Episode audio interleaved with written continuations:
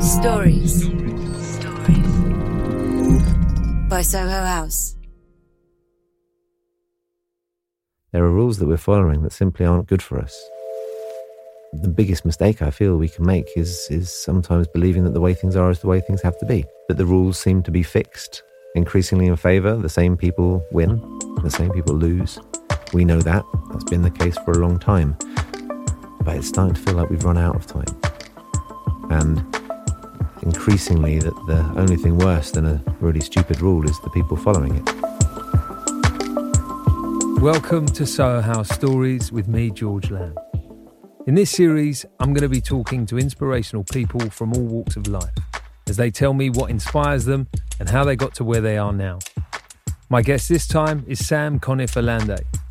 Um, my name's Sam Conniff and I am both the co founder of Livity, the author of Be More Pirate, and increasingly a professional rule breaker. From setting up the award winning marketing agency Don't Panic to founding the massively successful youth led creative network Livity, Sam's work has always centered around making an impact in the world. Earlier this year, he wrote the book Be More Pirate, which not only explored the often misrepresented history around 18th century piracy, but also asked us to use their example in how we challenge the big ideas of our time. The story of pirates that we recognise from Peter Pan to Jack Sparrow is fun and romantic and sometimes even a little bit sexy if you're thinking about the Johnny Depp version, but it is less than half the truth. It's what survived over history from a true story that the establishment didn't want us to know because, in truth, the pirates were the working class heroes and social revolutionaries of their age. So, how did you end up doing what you do, Sam? Well, the truth is a bit of a diversion, really. I only worked out the truth when my second daughter was born, and I tried to understand a bit better my journey in life. And I found out a whole bunch of stuff about my dad, who died when I was five. And uh, as I pieced it together, it turns out that actually my entire adult life has mirrored his. Really? Yeah, spookily. That's really interesting, isn't it? It was really odd. Is your mum still alive? Yep, but she hadn't. It was he, he died quite suddenly. She was left alone with two small kids. It was all a bit of a trauma, and they dealt with it a bit Victorian. So we didn't even get to go to the the funeral or anything. So like, so Really? and then when my daughter was being born, I was aware that I didn't want to bring all of my heritage bullshit into her life, as as is the nature of of parenting. Um, and so I started digging around about it, and I started my first business with this loose notion of changing the world, and it was really raves and nightclubs and design and stuff. And I don't know how. Did you? So you started doing raves Uh, genuinely like this, this is going to change the world? Yeah, Because I did raves, but I didn't feel like I was going to change the world. I felt like we were going to rave. No, no, we, we we had all these positive statements. There was no kind of logic between it, but yeah, save the world. It said on the back of our flyers. Really? Yeah. What were they called? Your raves? Supernature. Right. It Okay. was, it was there in the name. It was this amazing book about how we are as human beings going to evolve into a supernature. Okay. I'm like, yeah, exactly. So you've been What- on it from from day one. You've known. Well, maybe not day one, but from twenty one, maybe Yeah, yeah, 18. eighteen. So I left home and school at 18 and got a job and started putting on raves. What drew you towards raves? I had to get the fuck out of Croydon as fast as I could. I could feel that one really coming. I didn't want to go any further with. I'd wasted my time through A levels and education, smoking weed and not not knowing that it wasn't right for me, and didn't want to waste my time going to university.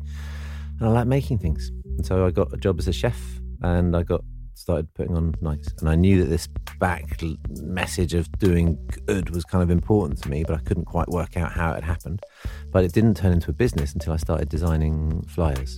So knocking out the flyers for our nights and then other people's nights. What people going? Great flyers. I really like your flyers, Sam. Could you do my flyers? Exactly. I bought a, one of the first Mac laptops and I'd knock up these terrible, probably terrible flyers there. Um, but again, because you're naive, breaking all the rules, like using on you know all the images that you don't have rights for and bastardizing them and all that kind of stuff. Um, and then it turned into a business um, in my bedroom called Don't Panic. And so right. we I remember. to- Don't panic. right. So So we remember those do all the flyer packs. Yeah. Exactly. And then you remember on the outside of it was this kind of poster magazine type thing.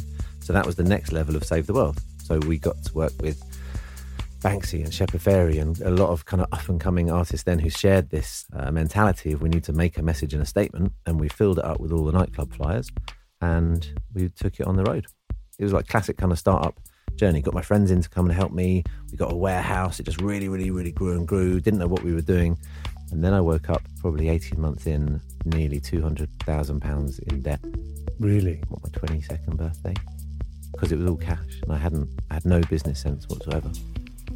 That was the first of the death threats I got in that don't panic time. Some Really? Very unhappy printers. We hadn't been responsible with what we were doing and they were burly guys and they took it very seriously and so they should took it very seriously. Um, what were you just partying or? Well, the, a lot of cash would come in, and then over the course of the weekend, we'd pay all the guys in cash, and we didn't really have a sense of what we were doing. Um, I was just too young and too excited; it just was exploding, and you know, everything was going, seemed to be going. Everything's going great. Look at this. Amazing. Look at this Fantastic. cash. We're here. Look, everyone wants to work with us. Uh, and so I had to cut some very serious deals and work very hard to get us out of that level of debt. Um, and so I had to take Don't Panic out of the world that we knew and loved, which was clubs and record labels where you might get to work with a couple of grand if you were lucky, but you know, usually a few hundred quid, and into the world of marketing and agencies.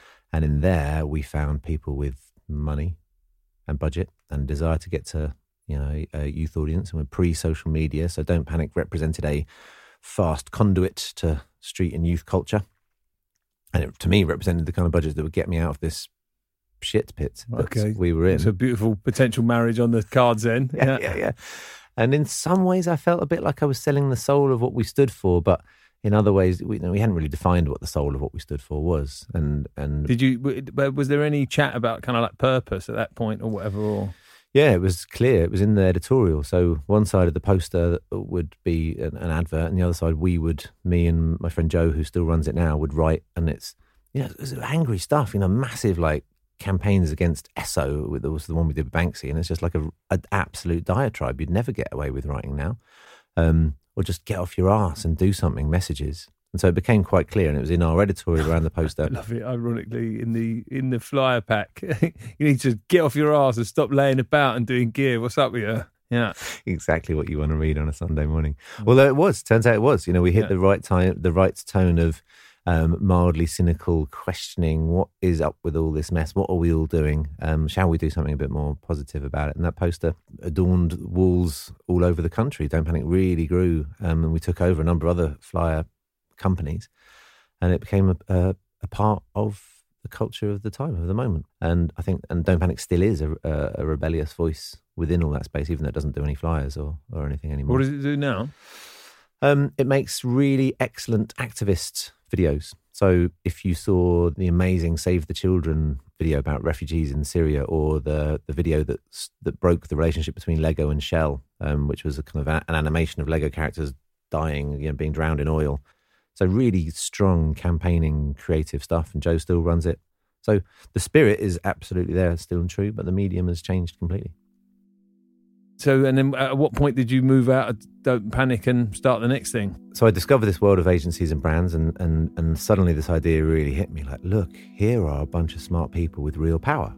Like, look at them. You know, they're my age or a bit older, um, but they've got the budget for Nike this or some chewing gum brand that. They've got huge amounts of money. And it just dawned on me that perhaps the opportunity was to steal the power that was out there. Because although all these smart, every question I'd have with them was like, "Isn't this interesting? You've got all this money and budget. What are you going to do with it? How are you going to make a difference?" They're like, "I'm not. I'm just going to shift some more chewing gum."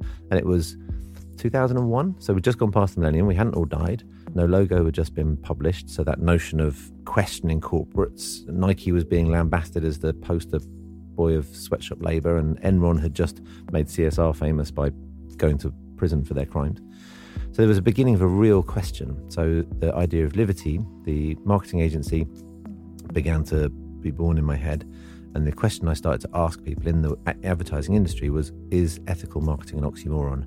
Or could there be a way that all of this power and influence, which is currently just used to selling shit that we mainly don't need, could be siphoned off in a direction where it does good, as well as delivering on the objectives of these necessary businesses that are in the world who are going to do their stuff anyway?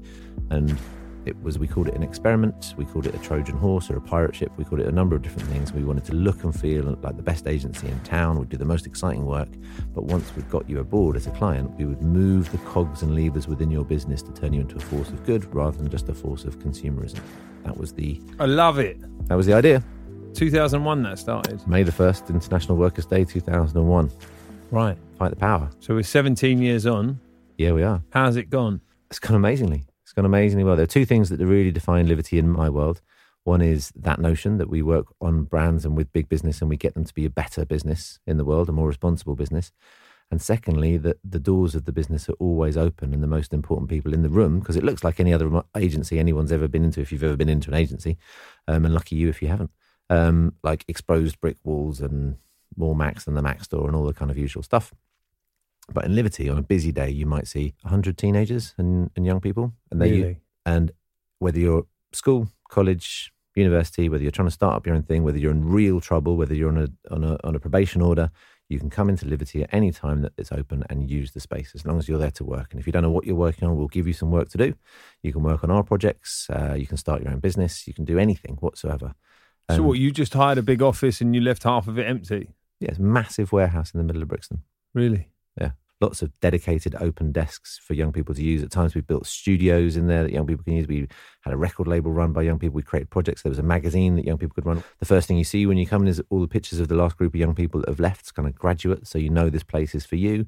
But a lot of young people who come into Livity don't feel like there's a place for them. And then very quickly over time, they felt like it was their place. And you come in there when the, I always used to think when I was in, in charge that the measure of success of a day was when the number of young people in the room outweighed the number of kind of adult professionals. Right. And you'd know this because the spark in the air changed, the music went up. You know, it got a bit more Vibey. yeah, yeah, yeah. And you know, a few people who'd been there maybe not so long would complain that you couldn't get any work done, and you'd know they weren't the people for for Livity. Uh, and the kids felt like they were truly in charge of the office, and they were. And so, having your own space, space, I think, is a really important, essential part of it. And there's not very many places that young people go to that they feel like they do own it. They often feel like they're they're not welcome, or they have to All, the time. be a lesser version of themselves to survive through it, and so we're not getting the we're not getting the benefit out of them. So I think the the notion of giving space, giving space to fall over, to explore, to fail, to do all that kind of stuff is is what we really don't do. Especially in school, you're just shunted from one thing to the next. But then there's also a danger in giving uh, young people who haven't been given the chance to think for themselves, giving them a blank canvas because it's really scary. And we saw that lots with Livity. You know, the guys, the most troubled guys would come in and be like, "Fuck you," you know, and they'd, they'd only ever sit as close to the door as they could. And there was one young woman, shades on, kind of hood on, wouldn't speak to us at all. And she was forced to be there by a probation worker. As close to the door as she couldn't. It took months to even get out of her. And all she thought was like, you dickheads. You know, what are you doing all this, all this stuff here for? Uh, and it took a long, long while for that space to have its effect. And then suddenly you saw the blossoming and the blooming of her. And suddenly you couldn't you couldn't have a client come in the room without her being introduced to them, or, or you keep her away from meeting. And she brought all of her intelligence and imagination into the space, and she eventually was put back in touch with her school, and they wouldn't let her back in. But she did all of her academic work in Livity and and completely mirrored the coursework, and ended up getting nine A stars. No Uh, way. Yeah, yeah, completely fucking smashed it beyond any expectation. This girl was a home carer. She'd been excluded from three schools. You know, she's a young black South London woman. So statistically, if you put all of those kind of numbers in a box and came up with a formula, you'd be like possibly a lifetime of welfare and cost. You know, the way we look at these things. And when I sat down with her at the end of this journey, and uh, I said, "Can you can you capture the moment that it all changed? You know, because it wasn't us. You know, we we're here doing the same thing, holding the space, like you said. Tell us the truth." And she really thought about it, and she said, oh, "Yeah, I can. I can remember the first day that I realised you lot really did like me." And that was it. Like, and, and, and the like and all the power that that word has, has kind of got and lost.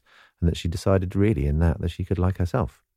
And that was what the power of space did. But you had to be there long enough and be patient long enough and give enough stimulus and stuff to do when they're not interested, and then space to go and make when they are interested them to find themselves. And then once they found, and I used to call it the purpose curve, it's fucking hard to get some of those kids onto it. But once you've got them onto it, it's even harder to get them off it. How's she doing that girl now? She's studying neuroscience. Really? Yeah, she went to she went That's to so beautiful. Yeah, some of my journeys of young people are amazing because in my mind they're all still teenagers from the time that I worked with them, and they're all now in their thirties, and many of them are flourishing. I think you know, uh, you did a bit of work a long time ago with Zazie, Yeah. so she came through Really? Livity in the early days. Jordan, who's a the sports presenter on Channel Four, and Sian, who's uh, Sian Anderson, who presents on One Extra, and Julie Adenuga, who's on Beats, and it's incredible. You know, and those are guys who've done chosen in, in media. There's another set of entrepreneurs and a whole set of teachers. There's punch guys in music, and they now become the role models to their peers. Because I think this this notion of we we've let that generation down so badly, they don't look up to role models at the moment. I think they look sideways to role models. But fortunately, like one of one of Livity's legacies is these you know, inspiration bombs of all these other in my mind, my words, young pirates around them who are proving the rules are stacked against you. So the only thing stupider than a stupid rule is the person following it. For the talented, smart kids who are on the edges of trouble, who don't quite know what their momentum or motivation is supposed to be, Livity is completely transformative. And the one journalist came in and was there for a while, and she summed it up that you're basically a proxy middle class uncle for a bunch of working class kids who don't have someone who looks over their shoulder, tells them they're going to be all right, and can introduce them to some good work experience. You know, that's kind of a, a, a Yeah, yeah, blunt summary. Yeah, Yeah. yeah, totally. First, I was like, no, no, no, no, no, don't. Yeah. Yeah, yeah, Yeah. kind of is. Why do you think there's not more uh, middle class uncles out there holding the space? But we've got all the middle class uncles we need. They're just not comfortable opening their doors. You know, and that's the the biggest transformation we see is the clients who come in, and after they've come in and they've had this amazing experience of working with smart inner city young people who are frankly amazing and full of imagination, uh, they'll reveal to us that they were. I was quite scared that they were going to nick my stuff, or you know what they'd Really? really be up for doing, and and that's really where the big the big job is. And we've got this this huge polarity problem. So a recent survey of several thousand young people who are under the age of 20 were asked whether or not they had trust in big business. No. Overwhelmingly no, but what percent do you think said yes? You asked a load of young people if they trusted big business. Mhm. Nothing. 2%, 1%. 6% said yes. They trust in big business. Yeah. Um, vice versa. Uh, at the moment, there's a lot of uh, there's a huge growth in this kind of social action or volunteering. Young people are starting campaigns or doing you know stuff on their own time, not for money, Yeah. but for, for the sake of doing good. And it's heading towards about 64% of young people have been involved in it in some way, shape, or form. What, in some kind of campaigning or activism or whatever? Yeah, volunteering Really? to help out, starting a campaign, you know, Wow. under the broad term social action. And the adult population who were asked assumed that it would be less than 10%, maybe six or eight. Wow. So the adult perception of young people is terrible. The young people's perception of business is terrible. The truth is somewhere in between, of course. You know, there's a lot of really smart people, good middle class uncles at lots of our businesses and organizations who'd be welcome some of these young people. And that's the frustration of it all. We do know what the fucking problems are. We're walking around going, why are we in this mess? Of course we do. You know, there's a group of young people who aren't being given any of the opportunities they deserve. And do the opportunities exist? Yes, they do. So we've got the resources. We've got a good understanding of what the problems are. We're just fucking terrible at joining the dots between them.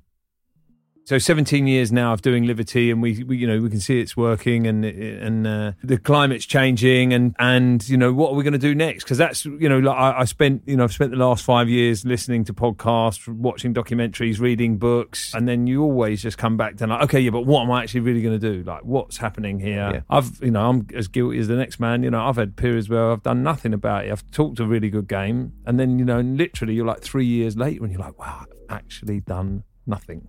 Inspiration without action leads only to frustration. Or to put it another way, and I think the question we need to ask ourselves is talk minus action equals shit.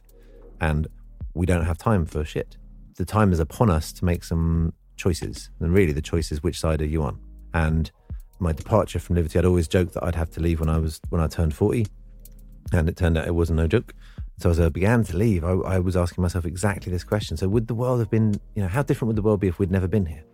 Now, where does this change going to come from? I'm so resolutely let down by the my proximity to the people in power, and I keep waiting and thinking one day you're going to meet some real grown-ups who actually know what they're doing. But I've been around them long enough to know that they just are not there. So where's it going to come from? And yet, fundamentally, I keep drawing this inspiration where the real action's happening is these guys on the edges, these young people who are being overlooked. And so I started shouting all of that into a, a book. That was my my transition project to ease me out of Livity, to keep me out of the way of the new team, to to address a chip on my shoulder about dyslexia and, and not being academic. And I wrote it all out into a book, a book about action, a book about the, the kind of change that I think we need to see and make in the world. And I called it Be More Pirate because I was using an analogy I've used many times about pirates. You know, it's kind of a, a lovable, rebellious rogues that we're all familiar with. And I discovered something remarkable that history has rewritten the, the true story of pirates. That uh, 300 years ago, the golden age of pirates, the ones we kind of classically know, were millennials of their age. They were all in their 20s. They'd been absolutely let down by society. There was huge redundancy going on. There was a totally self interested establishment that was completely caught up in its own self and they'd been locked out of the promise of their future with this backdrop of international conflict that was being blamed for everything. And rather than just to continue to complain about the bad deal on the table, they stepped outside the rules of society, took onto their ships, and rewrote some new rules of society based on fairness, uh, on justice, on equality, and became the working class heroes of their day and social revolutionaries who stand for the exact kind of change that I think that we need to see in the world now. Did the working man love pirates then? You can draw a clear line um, through the disruption that took place around the, the Civil War and the, the debates that we were having about rule and whether we should be ruled by the monarch or the, the formative conversations around democracy that took place um, in the Putney debates, right through the levelers, all the way through, I think, to the, the, the suffragettes. And in fact, the direct follow on from the pirates is the cooperative movement. I think the the next generation of pirates, after they were finally crushed, thirty years after the Golden Age, um, you see the, the, the hometowns of pirates, which is all up and down the west coast of England, predominantly Wales. The cooperative movement forms in exactly the same place, and Really? the seven founding principles of the co-op movement are found within the pirate code. So there's a direct line. And what are they?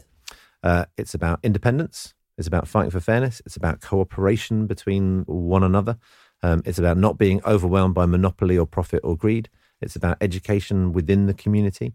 So, fund- I mean, the original Pirate Code has these things in it that are surprising. So there's a there's a written down policy around fair pay, total pay transparency on board a pirate ship. Everyone got an equal pay with with a with a um, a tolerance between higher and lower. Um, there is uh, the first time we'd ever seen written down a notion of workplace compensation or a pension. If you got damaged, if you, George, lost a leg on this mission that we're about to embark on, it'd be 800 pieces of eight.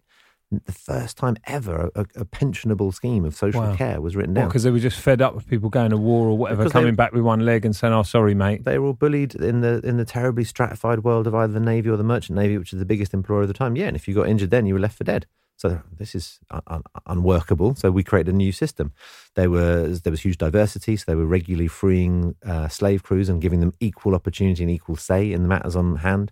They built a dem- democratic unit. So the captain was given a, a counterpart in the quartermaster who had the voice of the crew and could outvote the captain uh, at any given moment. So if the captain was deemed to become a bully or, or, or enact the kind of policies that they'd seen before in the exploitative world, they could get rid of him, depose him immediately.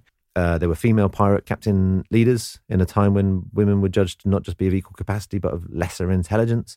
So yeah, and their stories then went around the world, around the world, and you saw figures like Anne Bonny and Blackbeard and Henry Morgan being held up in both polite society and in poor society. They were on the front pages of the penny dreadfuls. They were in penny operas, and they were so powerful and successful. They took these ideas off their boats and onto land, and they formed a proto-democratic island in the middle of the Bahamas where they survived for another 10 years, living these principles Really? and organizing under these principles. Yeah, proto, first proto democracy, more representative in terms of democracy than had ever been seen on earth until that time, because really all we're basing it on up until then is ancient Athens, where only the white blokes had a vote, a third of society. And in pirate society, everybody had a say in matters. So, Who? So who did the who did the hatchet job on pirates then? well, the problem for the They rest they of need a new press. They need liberty. there's this um, but that's what the book is about. Yeah. it's return so i think there's this kind of missing part in the evolution of who do we look up to and, and we understand the journey of the civil rights movement and we can point to that and, and understand what we need now when we're trying to address those issues. We can point to the suffragettes movement and thankfully we're, we're reminding ourselves of its leaders at a time when we need that kind of leadership. But for a generation who are being fucked over and are missing a set of role models i think actually honestly and even though I know at times people think, what are you really talking about? How are you going to put pirates on a level with the suffragettes and civil rights movement? For a generation, the pirates are absolutely the, the working class heroes and the social revolutionaries. the. Why don't we make a film about pirate, real pirates, the real pirate story? I would love to. That's the only way you're going to get everybody to pay attention. Well, strangely, the book has done really well. No, no, no. I didn't mean to. I didn't mean no, I. This is a waste of time, mate. I don't know why you bothered with it. Fuck's he Um, got? He's got this book yeah. in front of him. I'm sure No. you can see it. Uh, no, but like, it, I, I, I mean, I don't know if you've done this, but if you went out into the street and asked people, uh, "Do you think pirates did X, Y, and Z?" You Yep. know, and, and went through that list of the seven code of the pirates or whatever, I, I can almost guarantee you now that ninety nine percent of people who have no idea of that, and actually they'll think completely the opposite. They'll, we all think as pirates as a bunch of wrong uns. Yeah, well, which is what how that have they've been sold to us. So, and partly because they did it themselves. So, there's some pirate economists that I tracked down, and they argue strongly that the pirates were some of the least violent people on the seas at the time because there was no uh, legitimate or practical reason that actually they should be attacking anybody because they didn't have the resources or, or any way to replenish themselves. So, arguably, they created the world's first uh, global brand. 150 years before Coca Cola, who we largely think of, the, the skull and crossbones was deliberately designed as a viral meme that drove their profitability. Now, it meant that they created this story and narrative, and they definitely, there's some really fucking dark and dastardly deeds, but by and large, far more exaggerated than the truth and far less bad than the kind of the keel hauling that the Navy was doing, like the absolute torture. Keel hauling.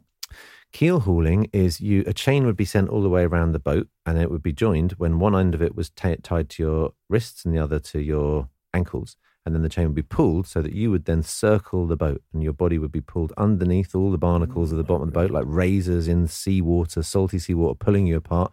Then you'd be dragged out of the water over the other side, nearly drowned, and then across the deck, and then back around. The Dutch Navy came up with it, and the navies used to use it as a legitimate punishment. Wow. They were grim times, so the kind of the grimness of the pirates does have to be taken in the context of its times.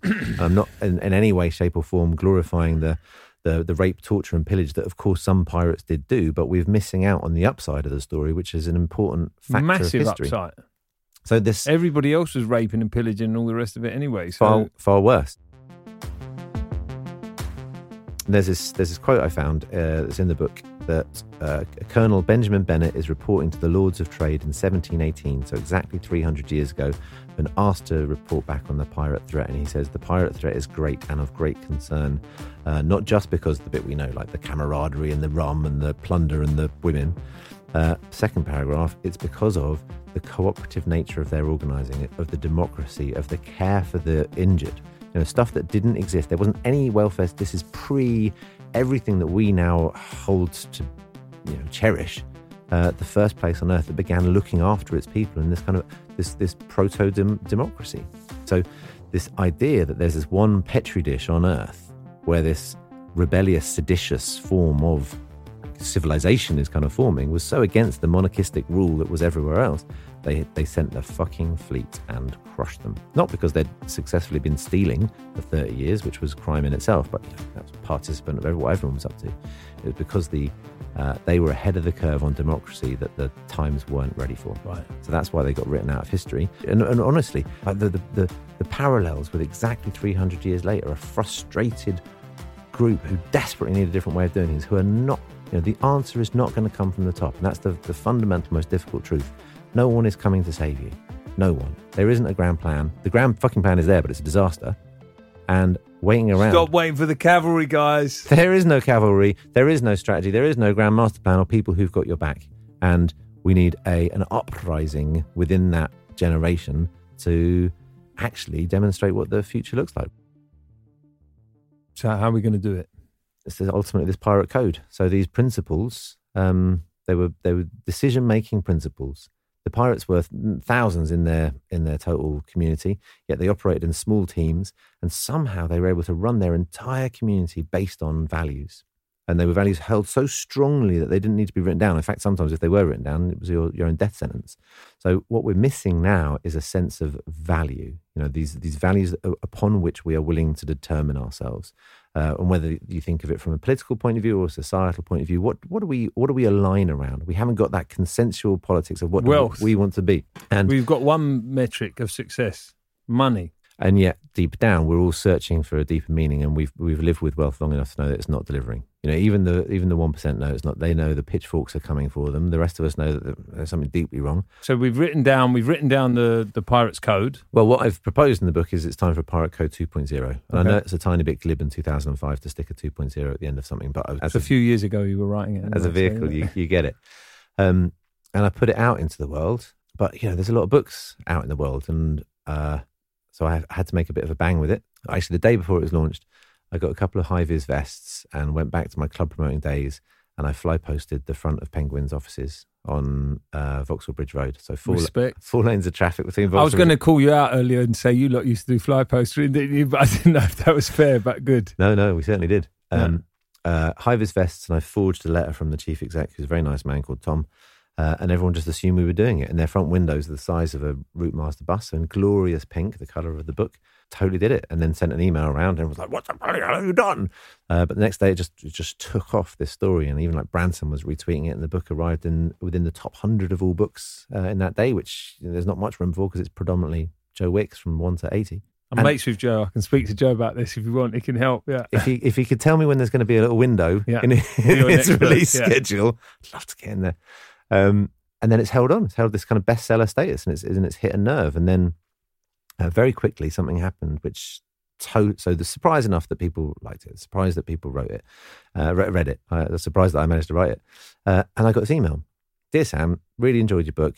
Uh, this bit particularly spoke to me, and as a result, I've resigned. I'm forwarding you my resignation letter so that you know there's been an impact. Thank you very much for reconfirming what I said. Like. Don't do that, mate. Don't do that. Have you got kids? Yeah. What? No. Yeah. And so I reached out to her and How did that feel, by the way? Um, very scary. Yeah. Surprising because then It's interesting though when you call it, isn't it? yeah, Yeah. yeah, and then and then it happened the next day, and then two days later there was three. I've got over fifty resignation letters that have been forwarded. Really? Yeah, Wicked. uh, I've got people who've said, right, that's fucking it. You know, the thing I, I want because it says, you know, what's the rule you want to break? But like the pirates isn't just breaking rules; it's replacing them. So what do you want to change?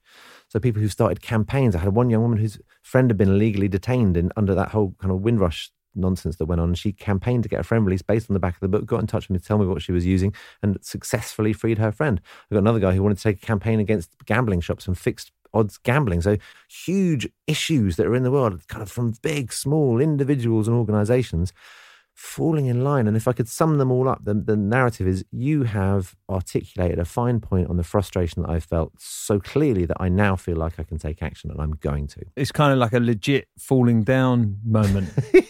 You know I mean? yeah, kind of, yeah. And it's it's interesting to me because in marketing for the last few years, you know, we've bandied around the word movement far too many times. So I've sat on either the receiving end or the delivery end of like bullshit. Loads of movements. oh, we're going to build a movement around this fizzy drink. It's going to be a real movement. Um, and here I am at the foothills of the movement, and I don't really know what to do about it. I think I'm nearing 400 messages of some kind Of of clear something. rebellion. Yeah. But I'm also now getting a message from people saying, you know, you promised this movement, and I signed up and I got your newsletter, which was quite funny, but that's no fucking movement. What are we going to do? And I'm asking the question out in the open. So I'm struggling to like, you know, I need to get my head around what what what what facilitating or managing this movement looks like pretty quickly because there's potentially a fuck ton of good that can be done because something in there has empowered people to take action, positive action, into their own hands. And actually, I think I'm arguing that professional rule breaking is is the new 21st century skill. And the, the phrase I, I loved that I stole from um, an American congressman is, is how do you go out and get in some good trouble? He makes this amazing commencement address where he encourages students across the UK to find a way to get in the way, to go and cause some necessary trouble and some good trouble. I think it just kind of captures the paradox of the times that we're in, that, that just doing good on its own hasn't got us where we need to get. And how far do the rules need to be stacked against the same people again and again and again before legitimately breaking them is the right thing to do? My daughter was, um, well, my eldest daughter How fi- old are your kids? five and a half is Scarlett, and Frida is 11 months yesterday. Um, and the book's dedicated to them. Uh, as I discovered, my dad's book was dedicated to me, going back to that story of mirroring him.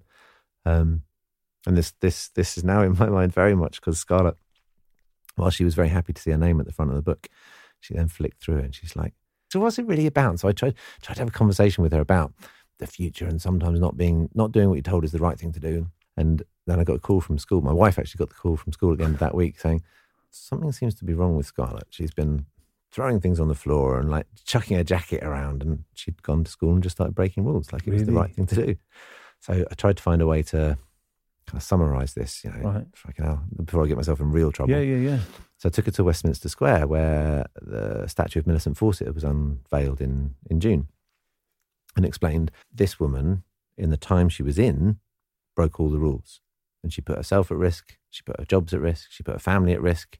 And luckily for all of us, she did, because over time, she helped write the new rules. And we looked, I was looking around the square and realized that every single statue up there is for someone who broke the rules pretty much someone who put their neck on the line, who risked it all in the moment they were in because they realised the right thing to do was arguably the wrong thing to do in the moment.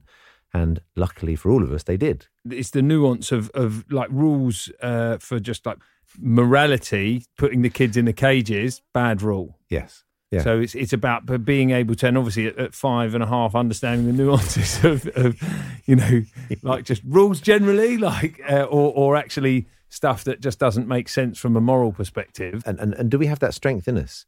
It's one of the things to talk about in the book. You know, maybe a little bit of rule breaking every day should be considered al- alongside going for a jog and eating your five a day. Because when the time comes and you really have to be ready to break the rules, most of us are really hardwired against that notion.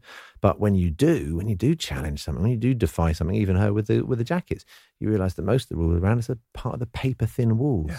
And that this construct is completely nothing but a construct. And actually, we've got the infinite power that we need to make the change that's out there. Simple. It, is, it is just a construct. What was your dad's book about? It was about democratic law. So, how does the individual understand the legal process? Really? Yeah. And what did he do for a living?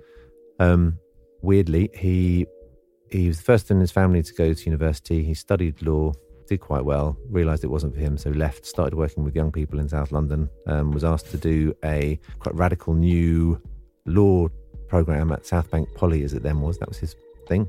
Uh, and then with some of his students, uh, decided to start a revolutionary new kind of law firm. And it would be all about bringing law to the people in the community. And it was based on Brixton High Street within uh, about 20 metres from my first office. Really? I had no idea. Really? No idea. You, but you didn't know he? Did you know he'd set up that business though? Or I knew that he'd been a lawyer and he'd, he'd done a kind of like new law for good type firm. right? That was as far as I knew. But nobody was talking about your dad. No.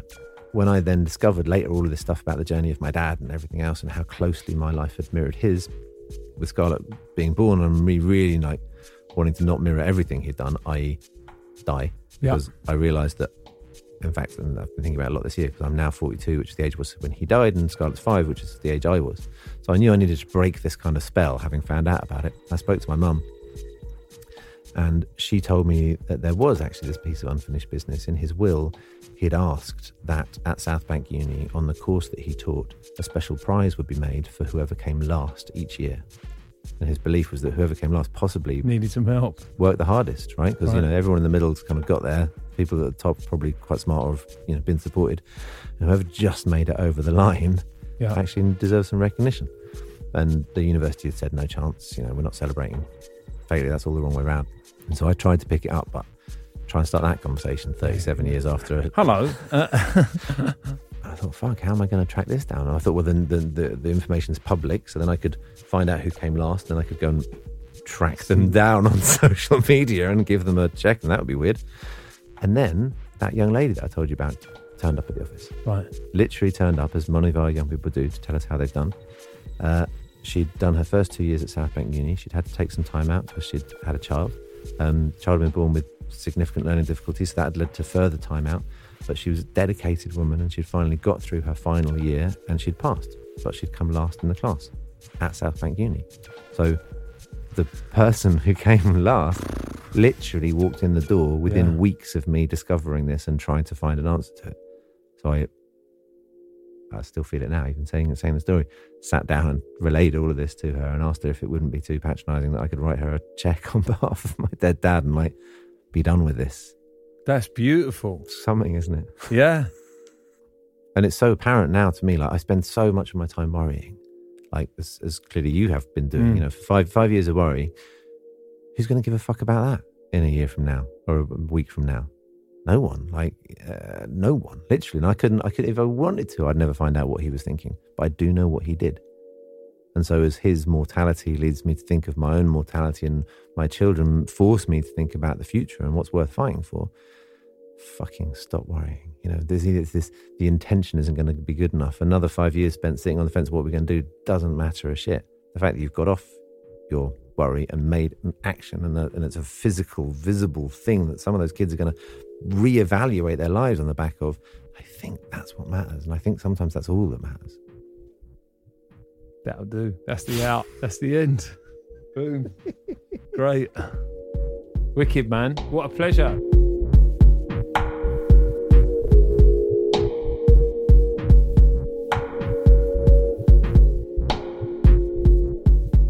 This episode of Soho House Stories was brought to you by Radio Wolfgang and Soho House. It featured me, George Lamb, talking to Sam Conniff Allende. To find out more about Sam's book, go to www.bemorepirate.com.